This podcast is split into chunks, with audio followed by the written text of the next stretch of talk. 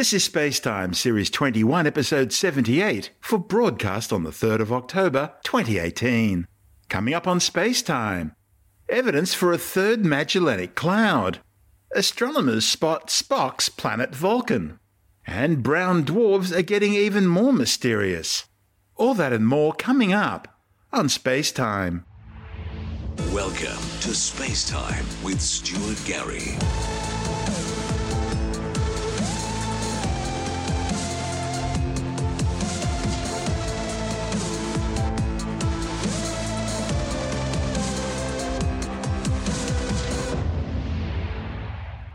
A new study suggests that two of the closest galaxies to the Milky Way, the Large and Small Magellanic Clouds, may have had a third galactic companion. The findings, reported in the journal Monthly Notices of the Royal Astronomical Society, are based on retrograde motions of a group of stars within the Large Magellanic Cloud.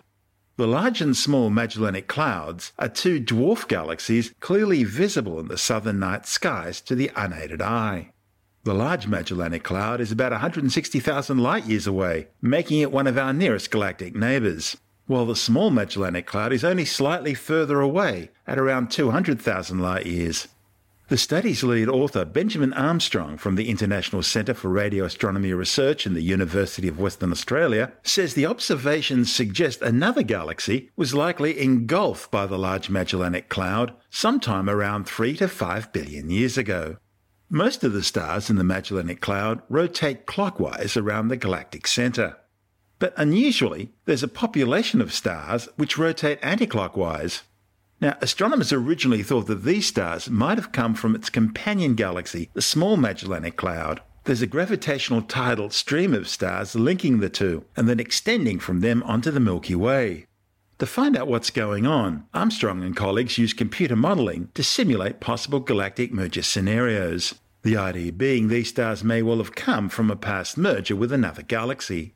The authors found a merging event resulting in strong counter-rotation after the merger takes place, and this simulation was consistent with the stellar observations made. The findings could also help explain other observations which have perplexed astronomers for years, namely why stars in the Large Magellanic Cloud are generally either very old or very young. That problem's based on observations of star clusters, which usually contain large populations of stars originally formed at the same time from the same molecular gas and dust cloud. In the Milky Way, these star clusters are all very old, but in the Large Magellanic Cloud, astronomers have seen both very old and very young star clusters, but nothing in between. And that suggests that something's happened during the evolution of the Large Magellanic Cloud, which has triggered a fresh round of starburst. Armstrong says the galactic merger could help explain both the age gap problem and why the Large Magellanic Cloud appears to have a thick disk. He says while the work's still very preliminary, it does suggest that this sort of process could have been responsible for the thicker disk in the past. The Large and Small Magellanic Clouds are quite unusual galaxies in some ways. They have a lot of properties that the Milky Way, our galaxy, doesn't share. In the Large Magellanic Cloud, one of the unusual features is that there's the population of stars that doesn't seem to be doing what all the other stars are doing. So where the Large Magellanic Cloud moving clockwise, these stars were moving anti-clockwise. What do you put that down to? So it was originally thought these stars had come from the Small Magellanic Cloud, but the direction that they're spinning doesn't really make sense for that to have occurred. So our idea was that these stars would have logically come from a different galaxy that has since been merged with the Large Magellanic Cloud, or eaten, as it were. Because when we look at galaxies, we know they grow through a process of merging or cannibalization. In fact, right now, there are stellar streams and Magellanic bridges between the Small and Large Magellanic Clouds, and between the Magellanic Clouds and the Milky Way. So we know this process is going on. We can look at star trails within our own galaxy. Stars there are travelling at different velocities, even in different directions compared to surrounding stars. And that's caused because our own galaxy has been consuming stars from other galaxies. And that's sort of what you're seeing in your computer simulations of the LMC. Yeah, we can use, as you mentioned, things like the Magellanic Bridge and the stream. They're all very direct evidence we can see in the sky of these sort of interactions having taken place. So with using our simulations, we can reproduce many of these features, but these simulations require a different sort of interaction to something that would create these counter-rotating stars. So through our simulations, we've shown that you need a different kind of interaction to create the stars we see in the Large Magellanic Cloud. When we look at both the Large and Small Magellanic Clouds, we think that they were once little spiral galaxies that have been madly disrupted, and everyone thought that was because, well, they're so close to the Milky Way, the Milky Way's gravitational pull would have perturbed them. But I guess if there was a third galaxy involved, that would also explain it, wouldn't it? It's very possible. We certainly know that the Magellanic Clouds have been interacting with each other for quite some time in the past, and that the Milky Way is a relative newcomer to their interactions. So the idea that if this merger has taken place in the past, it could very much explain some of the unusual things we do see in the Large Magellanic Cloud.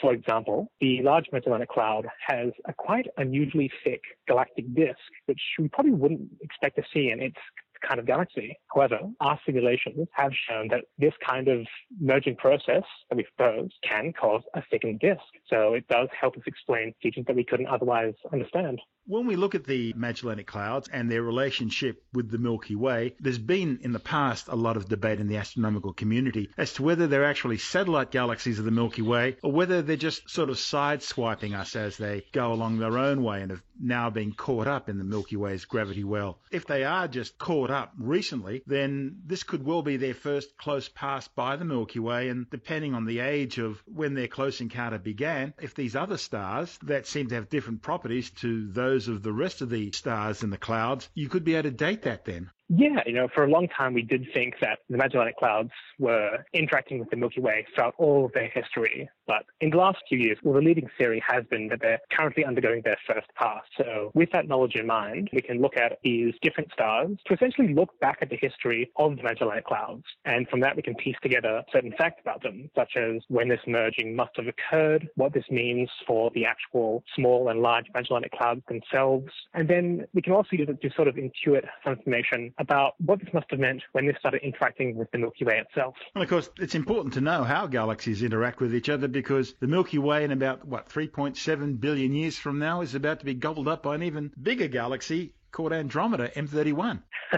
Definitely. It's really important, particularly for the Large and Small Magellanic Cloud, to understand them in as much detail as possible because they're so close to us. And so they make for the best way to actually understand how galaxies change over time. So they're essentially sort of like a great laboratory for galaxy evolution. So by studying the Large and Small Magellanic Clouds, you get to study things in a different way. Yeah, it's basically the best way we can have a really detailed look at what a real galaxy interaction actually results in. We can study galaxies that are really distant, but when it comes to the Magellanic Clouds, the detail we get is so much more than just about anything else. So that's where we read all our theories of how galaxies change, how they interact, and that's where they put them to test. And they're so easy to see too, because the only other major galaxy that's interacting with the Milky Way right now is the Sagittarius dwarf, and it's on the other side of the galaxy. It's hard to see with everything in the way. Yeah, they're really ideal for that. That's Benjamin Armstrong from the International Centre for Radio Astronomy Research and the University of Western Australia. And this is Space Time. I'm Stuart Gary.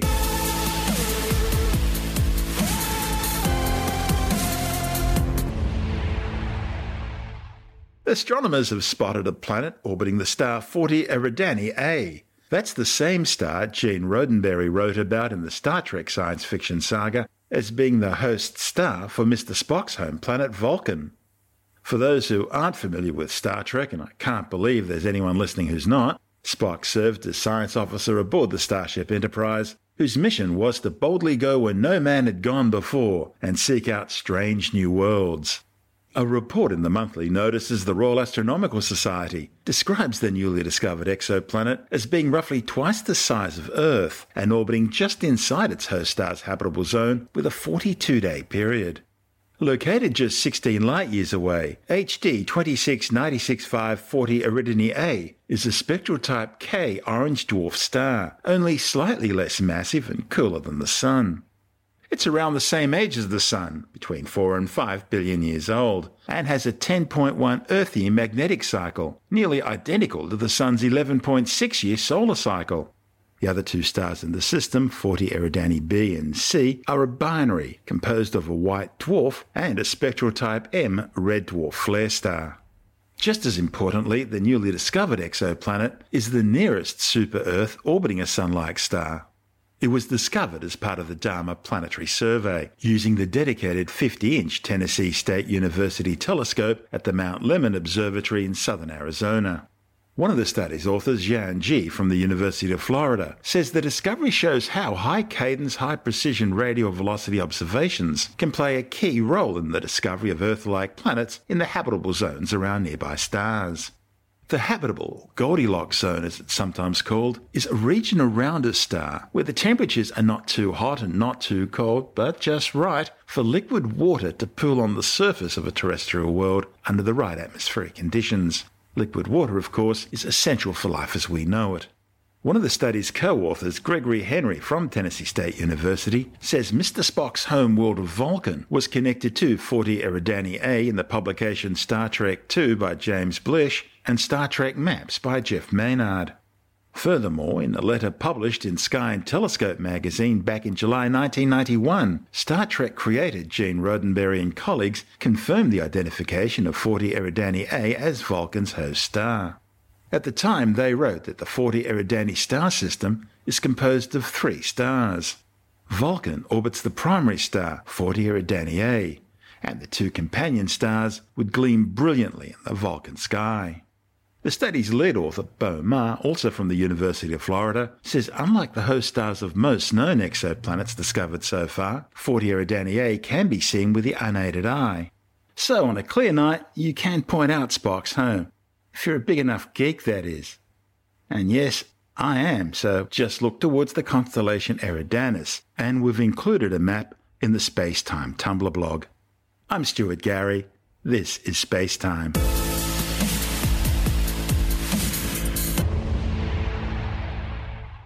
Astronomers are scratching their heads about the distinction between brown dwarfs and true stars after discovering a brown dwarf that's far brighter than it should be for its size.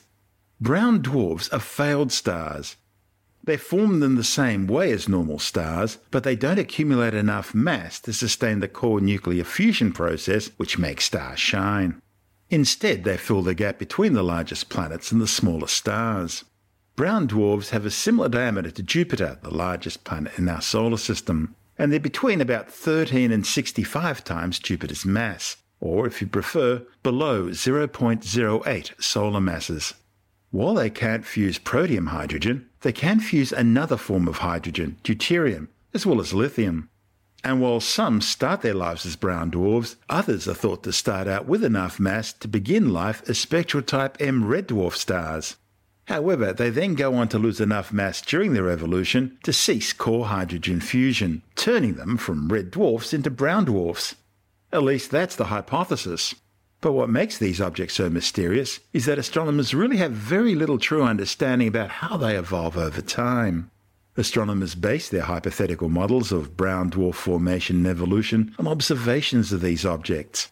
And these models require independently determined masses, radii, luminosities, and ages. The problem is, astronomers are yet to get all four of these parameters for a single brown dwarf. One of these key parameters is usually either missing or it's been calculated using other models rather than direct observations, and all this results in significant uncertainties. Now, a report in the Astrophysical Journalist concluded that a recently discovered brown dwarf, catalogued as CWW-89AB, doesn't fit the parameters. CWW-89AB was discovered last year by NASA's Kepler-2 mission. It was found orbiting a distant Sun-like star in the Rupice 147 Open Star Cluster, about 1,000 light-years away in the constellation Sagittarius. Using transits and radial velocities, the authors determined its radius at about 0.94 Jupiter radii and a mass of about 37 times that of Jupiter. Being a dispersed open star cluster allowed astronomers to extremely accurately and precisely determine its age by looking at the main sequence turnoff of other stars in the cluster. It turned out to be about 2.5 to 3.25 billion years old. The authors then used NASA's Spitzer Space Telescope to observe the brown dwarf passing behind its stellar companion, a process known as secondary eclipse. The depth of the eclipse represents how much light from the brown dwarf is being blocked out by the sun-like star. Surprisingly, they found that CWW-89AB is some 16 times more luminous than it should be based on predictions from evolutionary models. This means it has a brightness temperature of around 1700 Kelvin, despite brown dwarf evolution models suggesting it should be closer to 850 Kelvin. The authors thought the overluminosity or temperature difference could be caused by the nearby main sequence star heating up the brown dwarf, making it hotter and thus more luminous than models predicted. However, calculations show that even if the brown dwarf absorbed all the stellar radiation it was receiving from the neighbouring star and kept all that heat just on the side facing the star without transporting any of it to the other side, it still wouldn't reach the temperatures being observed. Also, a hotter brown dwarf would mean a larger brown dwarf, and that wouldn't match the radius observations observed. Something else must be making CWW-89AB brighter while still keeping it at its observed size. Another possibility is a temperature inversion in the brown dwarf's atmosphere, in which the temperature goes up as the altitude increases and the pressure decreases. Similar effects can be seen in Earth's atmosphere and the stratosphere, and also on classes of exoplanets called hot Jupiters, which orbit very close in to their host stars. However, hot Jupiters with temperature inversions have temperatures higher than 2000 Kelvin. That's far greater than the 1700 Kelvin observed on CWW-89AB, so that's probably not it either. A third possibility is that the brown dwarf features an overabundance of carbon compared to oxygen in its composition. If so, it wouldn't be able to radiate its internal heat away, but would still be able to absorb large amounts of heat from its parent star, and this would make its upper atmosphere much hotter than models predict. Of course, there's always the possibility that science's models of brown dwarfs are simply too imprecise, or that they're missing important information. The authors are now hoping to undertake more observations of this mysterious brown dwarf, but that's a job which may need the improved capabilities of the yet-to-be-launched James Webb Space Telescope, and that's now not expected to fly any earlier than March 30, 2021, depending on evaluation testing. You're listening to Space Time. I'm Stuart Gary.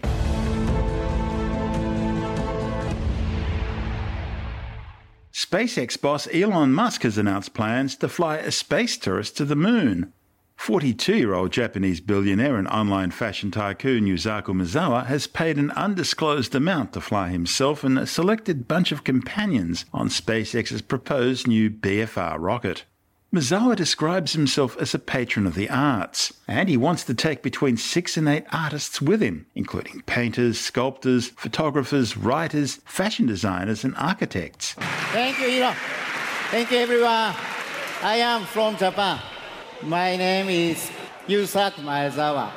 Finally, I can tell you that I choose to go to the moon. I don't like being alone, so I want to share these experiences and things with as many people as possible.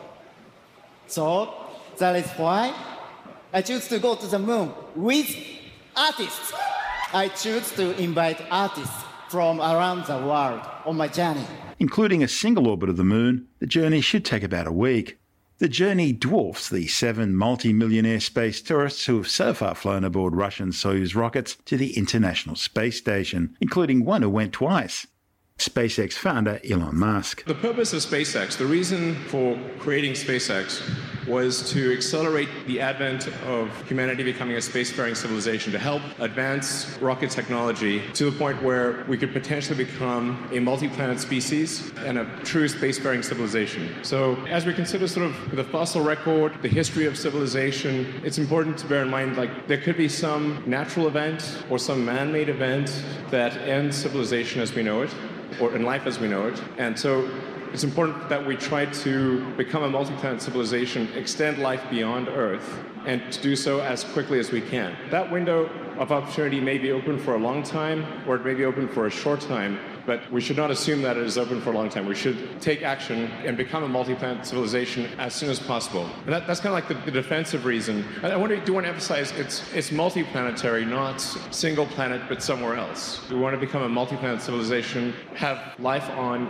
Mars, Moon, maybe Venus, the moons Jupiter, throughout the solar system, and then ultimately extend life beyond the solar system to other star systems. And I think that's the future that's incredibly exciting. The moon flight slated for 2023 will use SpaceX's proposed next-generation Super Heavy Lift rocket, the BFR, which we're told stands for Big Falcon Rocket. Musk's used the space tourist announcement to also unveil the latest designs for the BFR. At 118 metres, the vehicle, which is designed for interplanetary transport, will be 12 metres taller than previously envisaged. The two-stage reusable launch vehicle will be able to carry a 100-tonne payload into orbit. The system also includes specialist ground infrastructure for rapid launch and relaunch, as well as zero-gravity propellant transfer technology designed for deployment in low Earth orbit.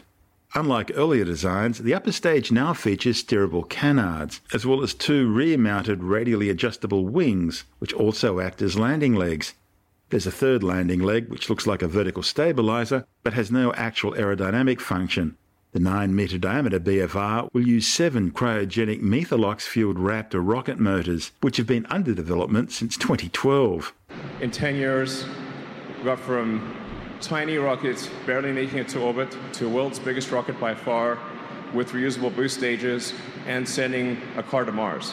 So it's an update on BFR itself. The production design of BFR is different in some important ways from what I presented about a year ago. Overall, it is 118 meters long. The payload is still similar. It's about 100 metric tons. Actually, technically 100 metric tons all the way to Mars because of orbital refueling. So BFR is designed to be able to take 100 tons all the way to the surface of Mars, maybe Ceres, but if you have a propellant depot on Mars, you're able to get from Mars to the asteroid belt, to moons of Jupiter, and kind of like planet and moon hop all the way to the outer solar system. So BFR is really intended as an interplanetary transport system that's capable of getting from Earth to anywhere in the solar system as you establish propellant depots along the way. So we've increased the payload section to be over 1,000 cubic meters. I think it'll probably end up being something around 1,100 cubic meters. There are forward-actuated fins and rear-actuated fins. The way that BFR flies is somewhat counterintuitive. If you apply your sort of normal intuition, it will not make sense.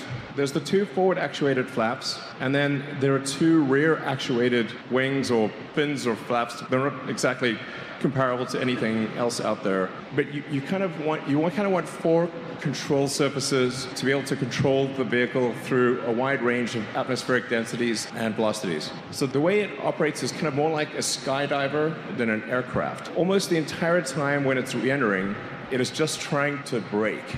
It's just trying to stop. So it's doing everything it can to shed velocity while distributing that force over the most amount of surface area possible. So 2 of the 3 rear fins actuate. They're like giant wings. It actually requires an enormous amount of force to move those wings. It's sort of in the meganewton class of force. The third fin or wing-like structure is actually does not actuate, and it is not a vertical stabilizer as it may appear. It is actually just a leg. So during the high-velocity portion of entry, it's in the lee of the wind, and it really doesn't have any aerodynamic purpose, and it's really just a leg. It looks the same as the other ones for purposes of asymmetry. And then obviously, if you're landing on the moon, you don't need any aerodynamic surfaces at all because there's no air. You just need thrusters. So the next steps with BFR are we are building it. So BFR is 9 meters in diameter. It's really quite enormous. So we've built the first cylinder section of the BFR prototype, and we'll be building the domes and the engine section soon. And then this is the Raptor engine that will power BFR, both the ship and the booster. It's the same engine. And this is approximately a 200-ton thrust engine that's aiming for roughly 300 bar or 300 atmosphere chamber pressure. And depending upon, if you have it at a high expansion ratio, it has the potential to have a specific impulse above 380. And it's a staged combustion, full flow, gas, for those who are interested in technical details. Yeah, so this is the trajectory. So we'll take off, have booster separation, go into parking orbits, do a translunar injection, fly around the moon, and then come back and land. That should take basically about 4 or 5 days. We'll do a bunch of test launches without any people on board before having people on board, to be clear. It's going to be very important to test this vehicle thoroughly before putting anyone on board. Eventually, the BFR will replace SpaceX's existing Falcon 9 and Falcon Heavy launch vehicles, as well as the Dragon spacecraft, initially aiming at the Earth launch market, but also adding substantial capability to support long-duration space flight on both lunar and Mars missions. and this is Space Time. I'm Stuart Gary. And time now to take a brief look at some of the other stories making news in science this week with a science report. A new study recommends limiting children's recreational screen time to less than 2 hours a day. The findings, reported in the Lancet Medical Journal, also recommends that 8 to 11-year-olds have between 9 and 11 hours of sleep a night and at least an hour of daily physical activity. Researchers found only 1 in 20 US children met all three recommended guidelines. They found that on average, children spend 3.5 hours watching screens for entertainment, which displaces sleep or other cognitively challenging activities which may interrupt the stress recovery cycle needed for growth. A new study warns that the immune systems of killer whales, as well as their ability to reproduce, are at extreme risk due to contamination of polychlorinated biphenyls, or PCBs, despite there being a nearly global ban in the chemicals for over 30 years. PCBs were chemicals commonly used in electronics.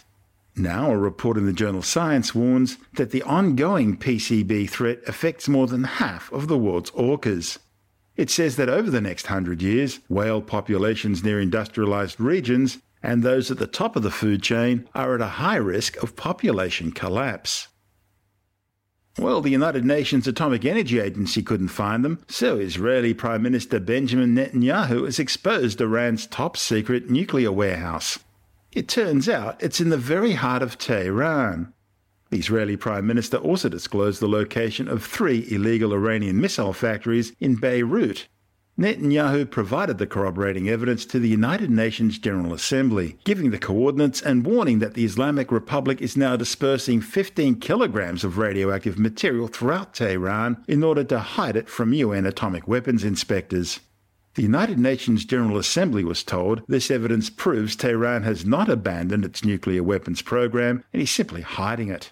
Delegates were told the secret atomic warehouse is being used for storing massive amounts of equipment and material from Iran's secret nuclear weapons program.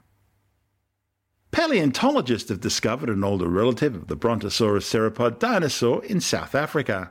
A report in the journal Current Biology says the fossils of the 12-ton, 200-million-year-old behemoth were unearthed on a farm on the border of South Africa and Lesotho. They say the gigantic herbivore was one of the first four-legged sauropods, but it had yet to develop the elephant-like legs exhibited by most other sauropods. Sauropods are those dinosaurs with elephant-like bodies and legs, a very long neck and small head at one end, and a long tail at the other. Just think of Dino from the Flintstones. The new dinosaur has been named Ledamati Mafubi, which means a giant thunderclap at dawn in the African Sesotho language. There's been another major security breach at Facebook, with the social media giant confirming that more than 50 million profiles, including that of the company's boss Mark Zuckerberg, have been hacked. Hackers have exploited a fault that affected the View As feature, which lets people see what their profiles look like to someone else. The tech giant was forced to log out over 90 million accounts to help resolve the issue.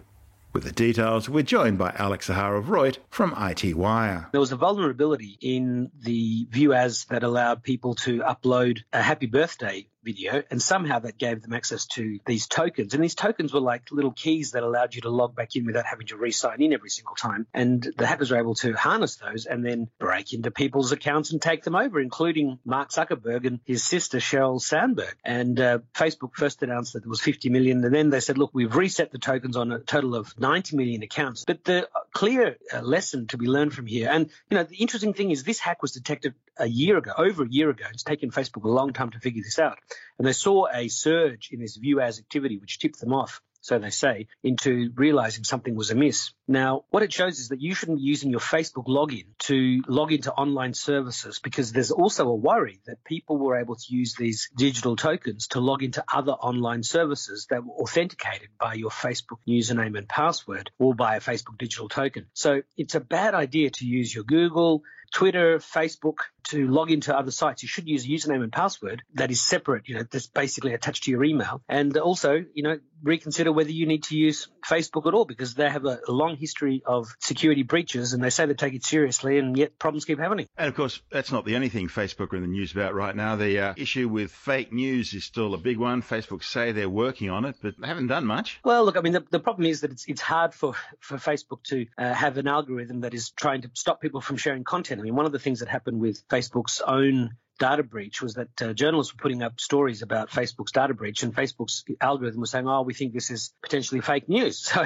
it's a difficult thing. Funny that, yeah. Now, you've got Facebook that, working with both the Democratic and Republican Institute. Now, these organizations are only loosely aligned with the actual organizations themselves. But look, Facebook is trying to make sure that its website is not a conduit for fake news. And we've seen how foreign entities have manipulated people into thinking that certain posts about President Trump or any number of things were coming from people in the States when they were being sponsored allegedly by the Russians or other people. So it's an ongoing fight. Probably the lesson to be learned here is don't get your news from Facebook.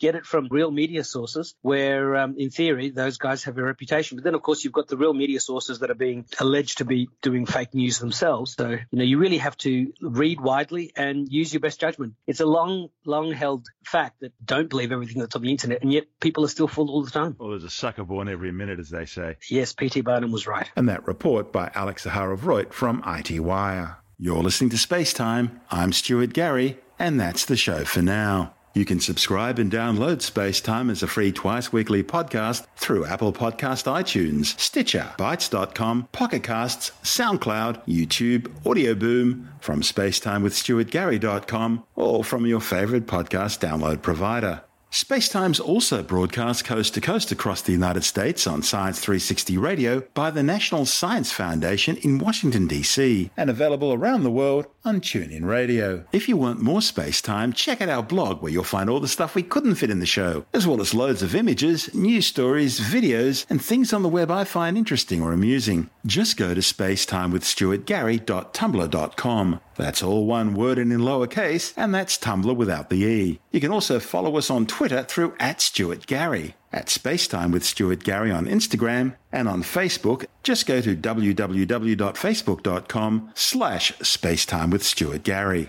Spacetime is brought to you in collaboration with Australian Sky and Telescope magazine, your window on the universe. You've been listening to Spacetime with Stuart Gary. This has been another quality podcast production from Bytes.com.